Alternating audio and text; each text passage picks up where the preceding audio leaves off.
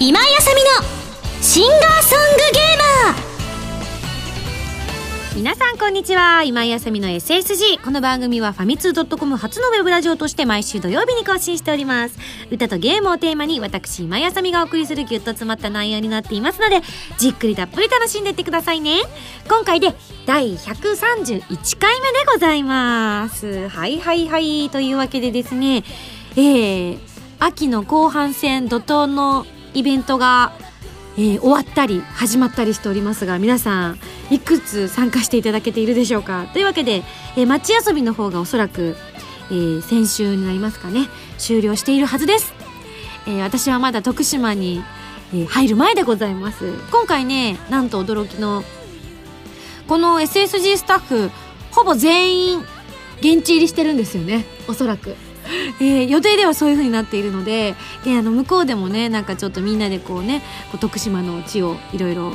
こう探索できたらいいななんて思ってるんですがそんな時間あったかな？皆さんは楽しめましたでしょうか？他にも、えー、ライブ DVD のイベントが今日ありますよね。そして明日がパンドラの夜の、えー、アートリー・ベインさんのイベントがあったりとかしています。はいねあの皆さんにお会いできる機会が多いのはとても嬉しいことなんですが、えー、こんなメール来てます。ハンドルネームごましょうさんです。ありがとう。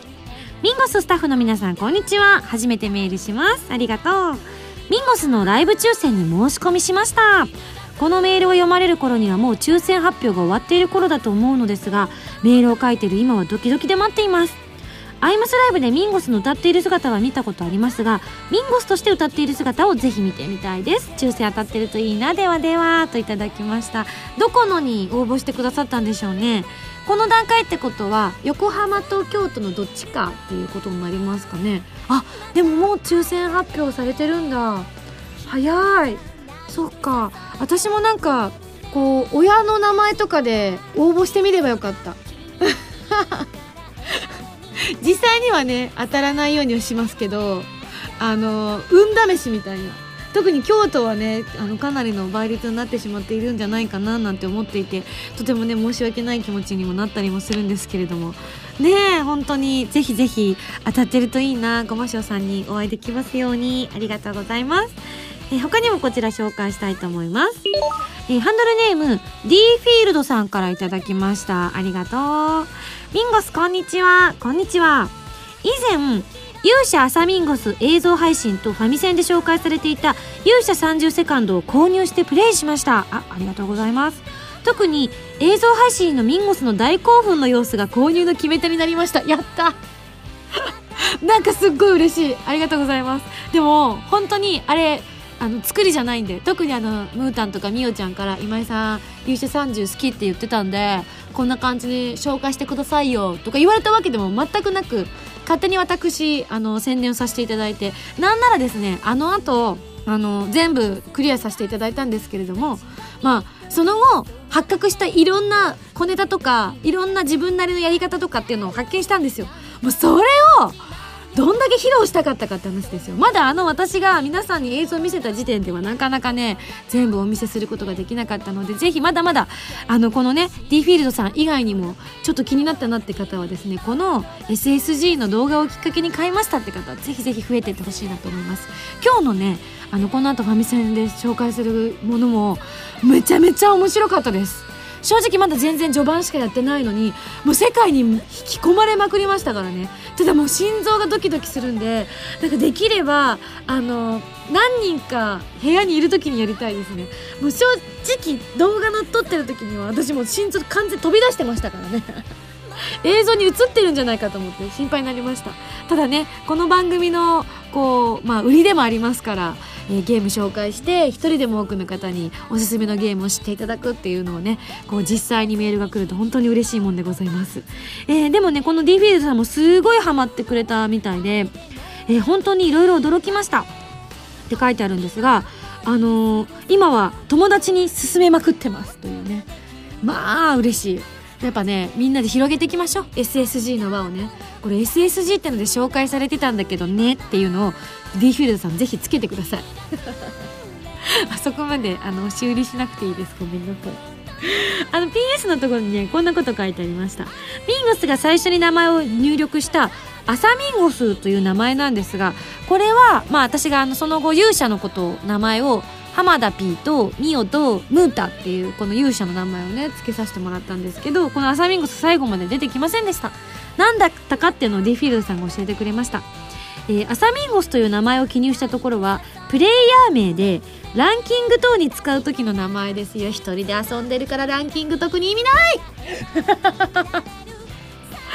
そういうことだったんですね。ぜひこれトラップありますからどうしてもこの名前が付けたいっていう方今から遊ばれる方はね気をつけてくださいね。いつまでたっても私なんで私浜田 P を勇者に一番かっこいい勇者にしちゃったんだろうレベルですよ。私はミンゴスにしたかったのにあの勇者科目 でなんかイケてる勇者みたいな感じのねあの描かれ方してましたけれどもね。その後もねいろいろ D フィールドさんのあの私の弾丸トークばりにいろいろ書いてくださってるので私が後でゆっくり読みたいと思います。ありがとうございました。はいそしてはこちらがえっ、ー、とえギテ歌紹介したいと思います。ハンドルネーム文蔵さんからいただきました。ありがとうございます。ミンゴスこんばんは。こんばんは。えー、全国区だと思っていたけど実は違ってたものってありませんか？地元を出て初めて気づいたりするんですけど自分も全国区だと思い込んでいたものを教えるのでミンゴスも全国区だと思っていたものを教えてくださいといただきました。えー、なんだろう。ミンゴスは、まあ、あの正直ねえー、未だに分かってない可能性ありますね。そういうのが。ちょっとじゃあまず文蔵さんのを見てみましょう。自分はペヤングソース焼きそばを全国で販売してるものだと思っていました。え？違うの？え？だって子供の頃からテレビコマーシャルやってたしでも三重県に引っ越す機会があってそこで誰もペヤングを知らないことに気がつきました。ペヤングは東日本でしか売ってないんですよね。ええー、その時初めて知りました。でも代わりにと言っちゃなんですけど三重県の人が金ちゃんヌードルなるカップ麺を全国区だと思い込んでましたので東では見たことないよと指摘してあげました。えー、ペヤングが東日本限定なら金ちゃんヌードルは西日本限定らしいですね。嘘！私両方知ってる。えあそっか。だって私9歳まで東京でそれ以降山口でで浪人生からまた東京だから一応東も西も知ってるからだ。あだからなんかぼんやりしてるのか。最近見ないなと思ってたらその場で売ってないだけなんだ。ああそう私ペヤングソース焼きそば確かになかったですね。うわーびっくりです。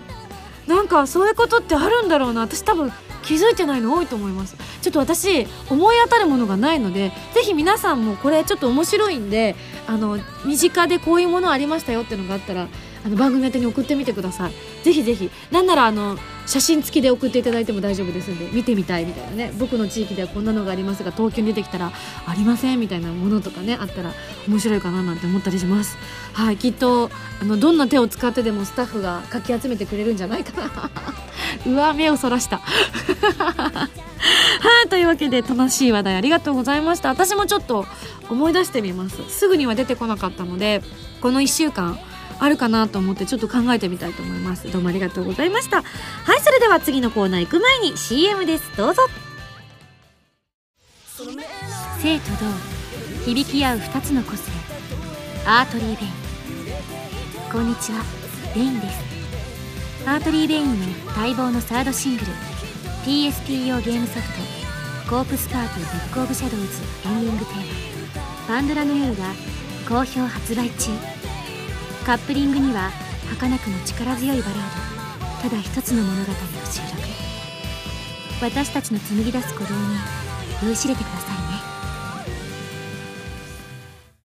ね。今井あさみセカンドアルバム「アロマ・オブ・ハピネス」が2011年11月30日に発売されます。シングル未発売曲3曲アルバム用新曲3曲を含む全13曲を収録しています。タイトルチューンアロマ・オブ・ハピネスは一日の始まりをイメージした元気になれるハッピーな曲です。ブルーレイディスク付き初回生産限定版。DVD 付き版には子供の笑顔がまぶしいミュージックビデオも収録してますよ。一生懸命作り上げた素敵な楽曲の詰まった一枚に仕上がっているので皆さん予約ですよ！予約！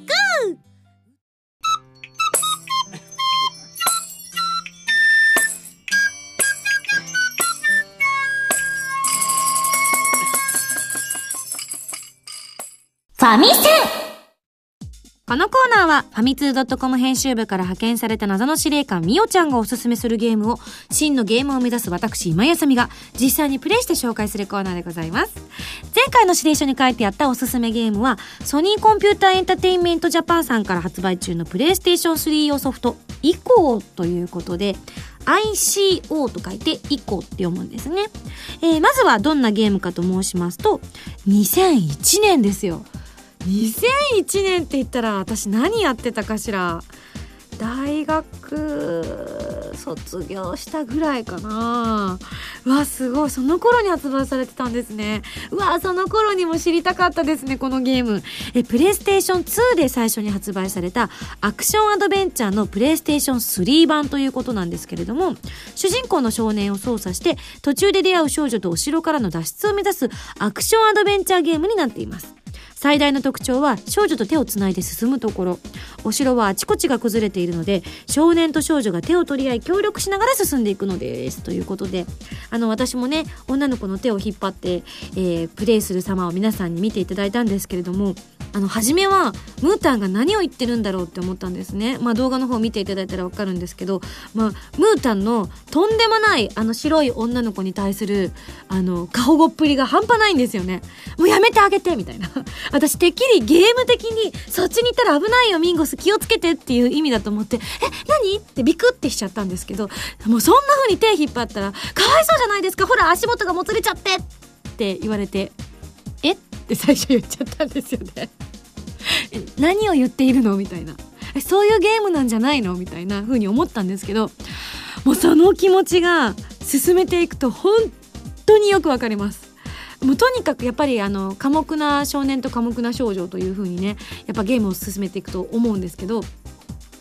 多くを語らないんだけれどもその佇まいだけで何かこう自分に語りかけてくるかのような雰囲気を持った女の子なんですよね。もう見た目もそうだし立ち姿とかもそうだしなんか本当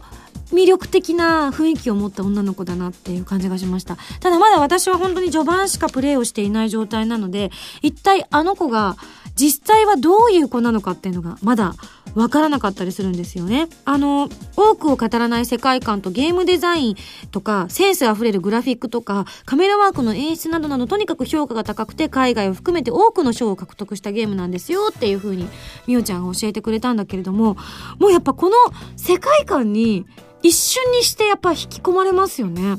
なんか、初めは、まあゲームだと思ってやっぱ始めるんですけどね。もちろんプレステ3にヒュッてソフトを入れてビビビビンって始まってこうオープニングの画面がふーって出てきた時までは今から私ゲームをやるぞっていう気持ちだったのになんか自然ととにかくこの子を日の当たる場所に出してあげるんだみたいなそんな気持ちになんかさせてくれるような不思議なゲームでした。異世界にこうふわーっと引き込まれていくような雰囲気がありますよね。であのちゃんとゲーム性もしっかりあってあの私が遊んだ中でもちょっとありましたけど私は最初女の子の手をこう話したりとかしてたんだけどなんかだんだん心配になってきちゃって普通に歩いてる時はもう常になんか手を引かないと気が済まないみたいな気持ちになっちゃったからこう最初のお城を脱出した時に走って逃げたんですけど手を引きながら走ったんだけどあれ手を引かなかったらどうなるんだろうと思って聞いてみたのねさっきみおちゃんとムータンに。そしたら今多分こうみんなが想像している通りのことが起こるらしいんですよね。でもたまたま私はあの時にちょっと過保護になって女の子の手を引っ張ったまま走って逃げたもんだからなんとか助かったわけですよ。っていうことが多々これから出てくるらしいんです。しかもあの今みたいなのじゃなくてもっとシビアな、えー、ゲーム性の高い場面とかも出てくるみたいなのでその時に自分が直面した時に特にヒントとかも出てこなかったりするらしいのでその時にいかに自分が彼女を守るためにはどう行動したらいいかっていうのを常に考えておかないときっと助けられないんじゃないかななんていうふうに感じました。本当に助けてあげたいって思っちゃうんですよねいやーすごいなって思いましたしかもね何がすごいって今回そのリマスター版っていう風に書いてあるんですよね。でプレイステーション2で発売された作品の HD リマスター版っていうことで最初にどういうことなんだろうって。私あの作り直したのかなっていう風に最初思ったんだけどあの HD リマスターっていうのは地デ地放送などに対応している HD テレビに合わせてグラフィックの解像度を、えー、高解像度にしたものっていうことらしいんですよね。つまり、あの、以前よりも最後までくっきりと見える上にワイド画面になったんですよっていう風なことっていうことは、その2001年の段階で、もちろんあの見た目のそのキラキラ感とかっていうのは増してるけれども、2001年の段階からこのクオリティで存在してたってことですよね。まずそれがすごいと思いましたよね。10年前ですよ。だって10年前の他のゲームとか見たらやっぱすごい進化してるじゃないですか。その中でなんかこう飽きさせない何かとかあの風化させない何かみたいなものをしっかり持ったゲームだなっていう風に感じました。私は初めてだったんだけどきっとこれすごくあの新鮮さもありながらあのそのなんだろうななんだろううまく言えないんですけどこう難しいことにこう挑戦してるって感じではなくて、こうスッと受け入れられるっていうか、初めてのものとして受け入れられるのかななんていうふうに素直に思っちゃいましたね。なのでぜひこちら皆さんも遊んでいただきたいと思うんですけれども、何やらこの小説家、宮部みゆきさんというまあ有名な方ですよね。私もいくつか読んだことありますけど、この宮部みゆきさんがすごいこのゲームお好きららしくてですね、本作を題材にした、以降霧の城というノベライズも書いてらっしゃるっていう話を聞いたので私ぜひこれ読んでみたいなと思いました。ちなみに今なんか向こうで浜田さんが「あー」って言ってますけどお読みになったことがあったんですか？えー、マジですか？浜田さんがつい先週読もうかどうか迷ってた本だそうです。結構あの本をね、普段から読んでらっしゃるってことなんですけど、これはもう買って読んでっていう暗示かもしれないですね。啓示が降りてるかもしれないですね。うわ、すごい。でもなんかそんな不思議な力を感じる作品だなというふうに思いました。ぜひ皆さんも遊んでみてください。はい、それではそろそろ来週の指令書を開封したいと思います。じゃんじゃじゃん。いやでもほんと神ゲー続きますね面白い。なんか全てどの作品も独自の視点があるっていう意味の神ゲーですよね。なんかいわゆるゲームってこういうものだよねっていう概念を取っ払った本当に天才が作ってるゲームっていう感じがしますね。はい、あ、じゃあ次なんでしょう？気になります。じゃん。ミンゴさんこんにちは。こんにちは。今回取り上げたイコという作品は僕の大好きな作品の一つで、実はツイッターのアイコンに使わせていただいております。ああそうい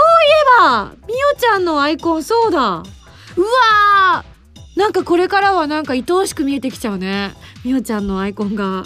すごいすごい。そうだったんだ。知らなかったよ。なんか知らないって罪だね。面白いゲーム知らないって罪だよ、私。バカバカ。そっか、そういうことだったんだね。えー、そして、以降紹介したならば、このゲームを取り上げなければいけません。それは、イコと同じチームが開発した、ワンダと巨像。あこれは聞いたことがあるぞ。数年前に出たやつですよね。へええ同じチームが開発してたんだ。わじゃ絶対面白いでしょ。いや期待大ですね。えー、ちなみに巨像に踏み潰されないように頑張ってくださいね。どんなゲームだよ。わかんないぞ。ワクワクするはいということで、えー、女子と手をつなぎたい司令官みおちゃんよりといただきましたどうぞはい あー、すごい。あー、じゃあ期待しますね。ワンダと巨像ということで。はい、来週はワンダと巨像に大決定しました。じゃあ、みおちゃんしょうがないな。手繋がせてあげるよ。隣に座ってる浜田さんと、どうぞ。以上、ファミセンのコーナーでした。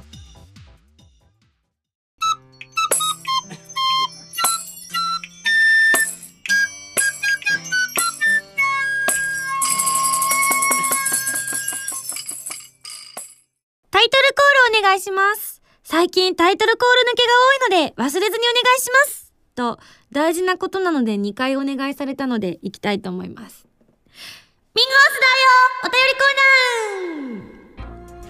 コーナーえ、私確信犯だったんですけど。ここって毎回撮り直してましたっけ？そうだったんだなんだ忘れてたわけじゃないんですよ確信犯です。はいというわけでですねこのコーナーはお便りを紹介していくコーナーでございますよ。というわけでまずはこちら。ハンドルネームようにゃんさんです。ありがとう。今井さんこんにちは。こんにちは。先日大阪で行われた花の咲く場所発売記念イベントに参加させていただきました。ここで行われたイベント内イベントでの抽選の結果まさかのアロマオブハピネスのフルバージョンが聞けたわけなんですがこの時選ばれた封筒オレンジでしたよね。そこで思ったのですがひょっとして封筒の色がそのまま曲のイメージカラーを表していたのでしょうかといただきました。これはですね、えー、確かにオレンジ色の封筒と水色の封筒とピンクの封筒が確かあったのかな、えーと、だったと思うんですけどもこれはですね結論から言わせていただきます。たまたまです。というのもですねあのアロマ・オブ・ハピネスと一緒とあともう一曲が、えっと、思いの羽この3曲の中から選びましょうっていうのを決めたのがあの当日の朝だったんですよね。なので慌てて書いてるのであの色とか見なかったんですよ。封筒からバーって出して紙の方にパーって書いてもう適当にパパパパパって入れちゃったもんだからあの色が何に入ってるか私も分かってなくって何が私が惹かれ私もこう引いてくださった方がオレンジ色引いた時に何が出てくるか実は私も分かってなくて何が出るんだろうなと思ったらあアロマハピですやっていうことになったっていうことだったんですね。ただたまたまなんですけどあのオレンジなんです実は。アロマ・オブ・ハピネスのイメージカラーっていうのが、まあ、あの曲の歌の中にもあのオレンジの香りがするっていう話が出てきたりとか PV の中にも実際にオレンジが出てきたりとかしてるんですけど、あのー、やっぱ一番元気が出てくる色かなとビタミンカラーな感じかなって思って今回はイメージカラーオレンジなつもりで作っております。あともう一個理由がありましてですねあのねあのね自分のライブの時にねこれはあの強要してるわけじゃないんで皆さん聞き流してほしいんですけどあの大抵あの青いんですよね。私のライブ。青は大好きです。で曲も青が合う曲も多いんですけどあのねまやちゃんと2人で「きらめきらり」を去年かな。今年か。今年の初めかな。やったんですけど1月かな。あの時のあのウルトラオレンジの味が忘れられないんです。なんかねやっぱ違うんですよ。明るさが。もう本当に感動してまあもちろんあの兄様の時にもオレンジ色にブワーってさ持っていったのでやっぱオレンジすごいって思ったんですけど結構ね青ってあのこう鎮静作用はあるんですけど興奮作用はあんまりないんですよね。なので興奮したいなってちょっと思っちゃったっていうのもあって。オレンジ色の曲が作りたいなってずっと前から実は画策してたんです私。そしたらちょうどたまたまこの「アロマ・オブ・ハピネス」っていう曲を書き始めてであの普段自分が使っているアロマの香りがオレンジとグレープフルーツとラベンダーをよく使ってるんですけどオレンジをよく朝は使っているのでたまたまっていうのも重なってオレンジだしちょうどいいなとも思ったしうちの母親が昔にねあの私が結構あの風邪ひいちゃったりとか怪我あの疲れちゃったりとかしたりとかした時に母親が教えてくれたのがみかんの皮のね香りを嗅ぐとすごくこうすっきりしてこうストレスとかも発散できていいからあさみちゃん疲れたらオレンジを買ってきて机の上に置いときなさいって言われたんですよね。でそれがなんか疲れたなと思った時もちろん食べるのでもいいけど皮をこうパッと剥いて匂いをふーっと嗅ぐだけでもすごくリフレッシュしてとってもいいわよって教えてくれたのでそれが私の中でやっぱあ元気を出すにはオレンジだなみたいなイメージがすごく強かったりとかしてるんですよね。なのでなんか今回の「アロマ・オブ・ハピネス」っていうのがみんなをニコニコさせたいっていうのがテーマだったのでで PV にしても曲にしても。なったので元気が出るのはやっぱオレンジかなっていうふうに思ったので実はテーマカラーはオレンジだったりするんですよね。はい。まあでも本当にあの無理にあの持ってこなくて 大丈夫ですからね。私思ったの。あの兄様の見てた時に思ったの。2日目はお客さんとして見に行ってたんだけど1日目は正直わからないの。自分がステージに立って一生懸命やってるしお客さんの方を一生懸命見てたりとかしてるからわからなかったんだけど2日目にお客さんとして見に行った時に自分より前にわーっとお客さんがみんないるわけですよ。でみんな立ち上がって椅子があるのに立ち上がってあのどのアーティストの方にもこう一生懸命こう声援を送ってくださってるのを後ろから私は見てたわけなんですよね。で普段自分がステージに立ってる時よりはクールダウンしてこう冷静にみんなのことを観察できたんですけどそしたらねもうほぼ最初から最後までずっとみんな立ちっぱなしでずっとサイリウムをこうやってね前後に振ってるのよ。ずっと。もうねそれを見た時にねなんか本当になんか気持ち的にはなんてみんな頑張り屋なんだと思ってもう一人一人の頭を撫でて回りたかったっていうね。だからもし私があのー、本当に純粋にお客さんとして来た時にずっと振り続けられるだろうかって思ってね心配になっちゃったんですよ。もう肩が脱臼しちゃうんじゃないかって思って振り続けすぎちゃって。だからねあのぜひ皆さんにお願いがあります。本当しんどいと思うんですよ。自分のライブまたねおしゃべりしすぎると長くもなっちゃったりもするしなるべくね今回は時間通りタイムあのキープをしながらあのこうもちろん余白も作りながらあのこう構成を考えたいなとは思ってるんですけど無理に振らなくていいからね。なんなら手に持ってるだけでも構わないからね。それだけでも十分気持ちは伝わるしなんなら持ってなくたって全然構わないししんどかったら座ってもらっても構わないからね。あ椅子がないんだうちのライブ。だからか。なので本当にあの無理しないでライブは来てほしいなって今回あの兄様で改めて感じました。ね。なんかあの休憩タイム作るから今度から。あの気をつけるね私。この曲は振らなくていいぜっていう曲とか作るわじゃであのこの後は振らなくていいよって合図を送るからみんな。サイリウム消していいよみたいな。あでもスイッチ付きじゃないやつもあるから消したりとかつけたりとかできないのか。そっか。いやでも本当感謝します。ありがとうございます。でもライブなんでねもちろん一緒に盛り上がるのも大事ですけれどもあのみんなは無理しないで大丈夫なんでぜひぜひあの自分なりの楽しみ方を模索してみてください。ありがとうございました。はいじゃあ次のメール紹介します。ハンドルネームたけぽんさんからいただきました。ありがとう。セカンドアルバムの CM ロングバージョン見ました。え？ロングバージョンがもう公開されてるんですか？ありゃ知らなかったよ一生懸命踊る子供たちが可愛いですねミンゴスがずっとニコニコしてしまうのもわかりますでしょでしょ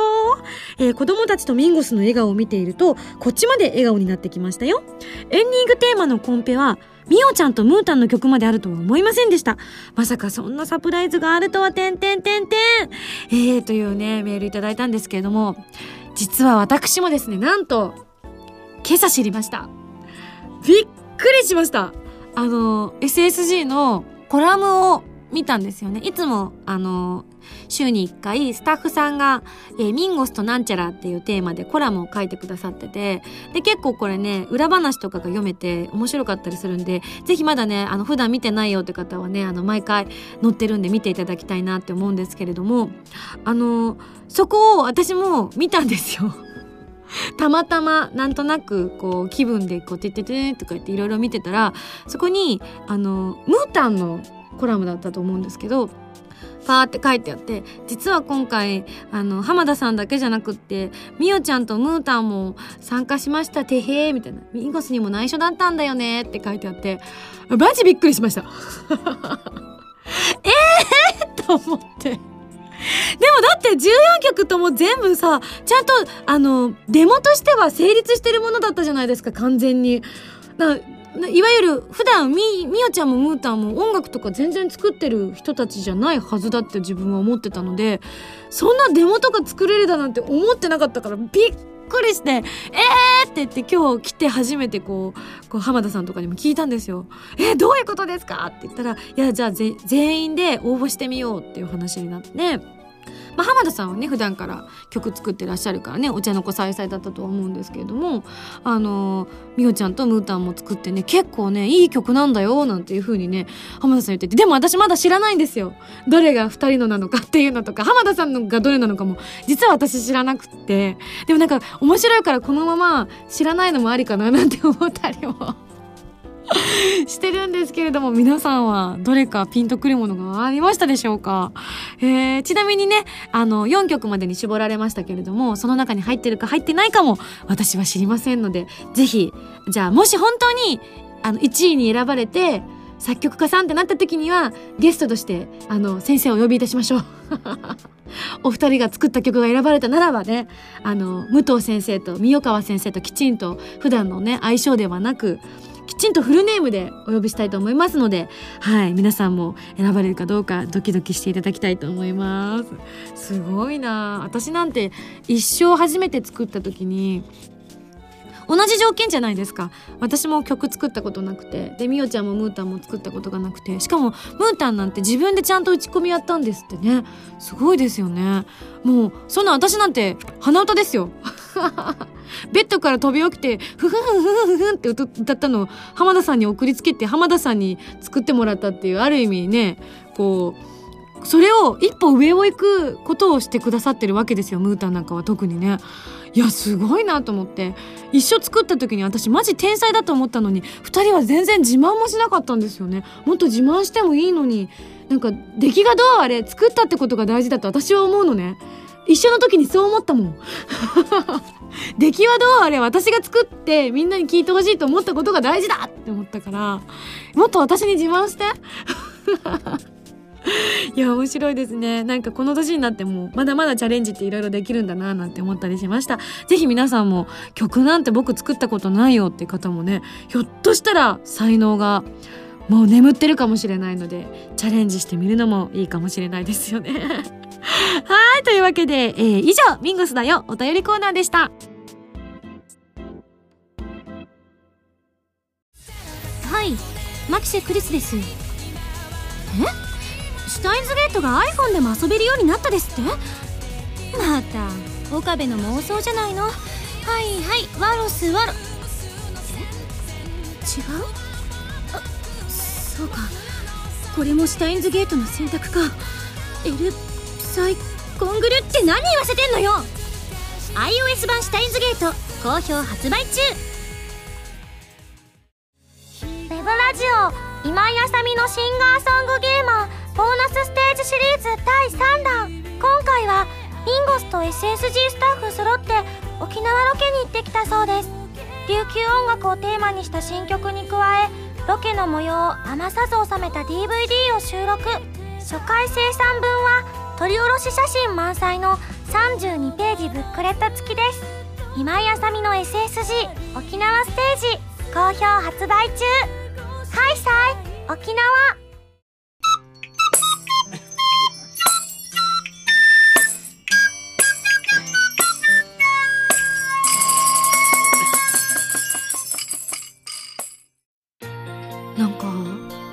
私も自分で打ち込んで作ってみた方が良かったのかな。フリーソフトとかであるのかな。あでもうち Mac だから音楽とか作れんじゃね？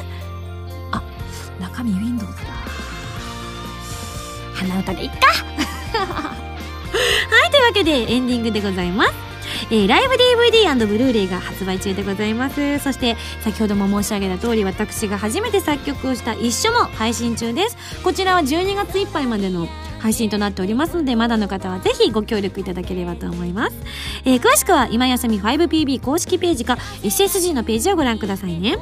そしてセカンドアルバム「アロマ・オブ・ハピネス」が11月30日に発売されます。収録曲はアルバム用新曲「アロマ・オブ・ハピネス」などなど CD 未収録の曲もありますよ。またブルーレイ付き初回生産限定版や DVD 付き通常版には「アロマ・オブ・ハピネス」の PV やメイキングが収録されちゃいます。ぜひぜひこちらまだまだ予約間に合うと思いますのでよろしくお願いいたします。